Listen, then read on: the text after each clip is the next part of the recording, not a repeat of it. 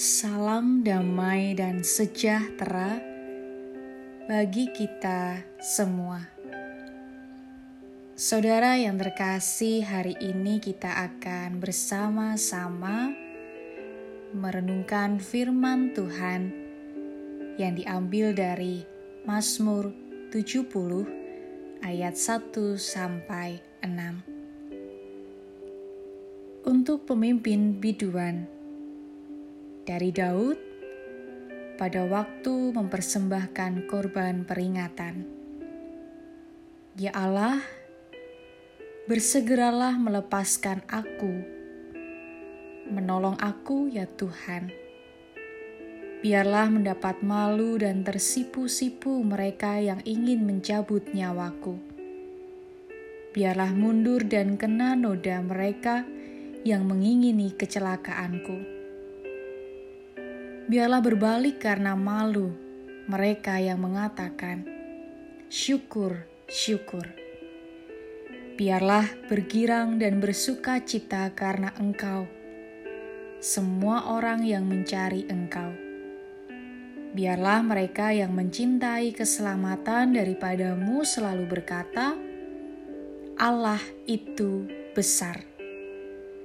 Tetapi aku ini sengsara dan miskin, ya Allah. Segeralah datang. Engkaulah yang menolong aku dan meluputkan aku. Ya Tuhan, janganlah lambat datang. Ya Tuhan, tolonglah. Persoalan rasa-rasanya tidak akan pernah ada habisnya. Datang silih berganti tanpa mendapat undangan. Selesai satu, dua, tiga persoalan datang. Selesai dengan persoalan relasi, persoalan perekonomian datang. Selesai persoalan sakit, masalah yang lain datang. Kapan semua akan berakhir? Mungkin ini pertanyaan yang muncul bagi kita yang sudah mulai lelah dan bosan. Pemasmur pun menghadapi persoalan yang datang silih berganti dalam kehidupannya. Bahkan, Pemasmur sungguh-sungguh mengalami kebosanan menanti pertolongan Tuhan. Ia bukan hanya berseru satu kali, tetapi berkali-kali. Ketidaksabaran pemasmur tampak dalam doanya. Ya Tuhan, janganlah lambat datang ini bukan karena pemazmur tidak meyakini pertolongan Tuhan. Pemazmur justru sangat bergantung kepada Tuhan di tengah musuh yang hendak mencabut nyawanya.